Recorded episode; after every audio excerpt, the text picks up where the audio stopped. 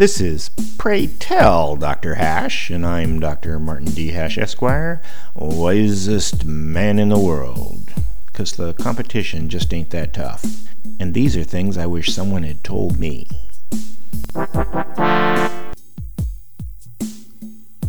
Today's topic relativity. Everybody agrees that someone on an asteroid one light year from Earth could watch through their telescope what you ate for breakfast a year ago, but they can't agree how long it took you to eat it.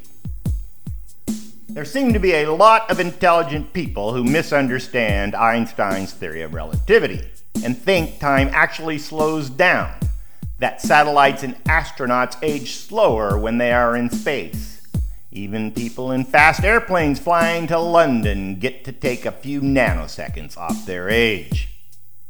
If that was true, the Earth is traveling at 67,000 miles per hour around the Sun, so you're a little younger still. Even more because the galaxy is moving at 1.3 million miles per hour.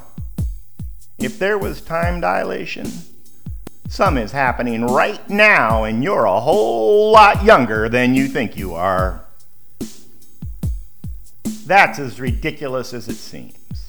Time does not slow down any more than it speeds up.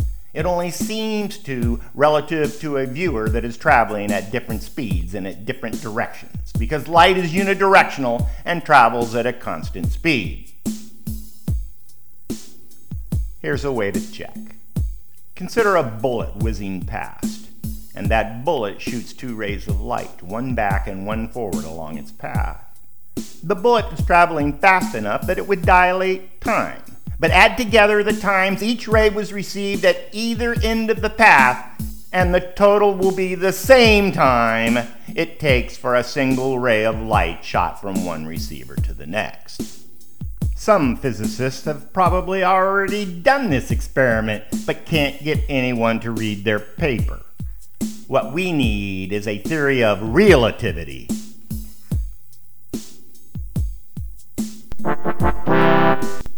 For more, see my website at martinhash.com.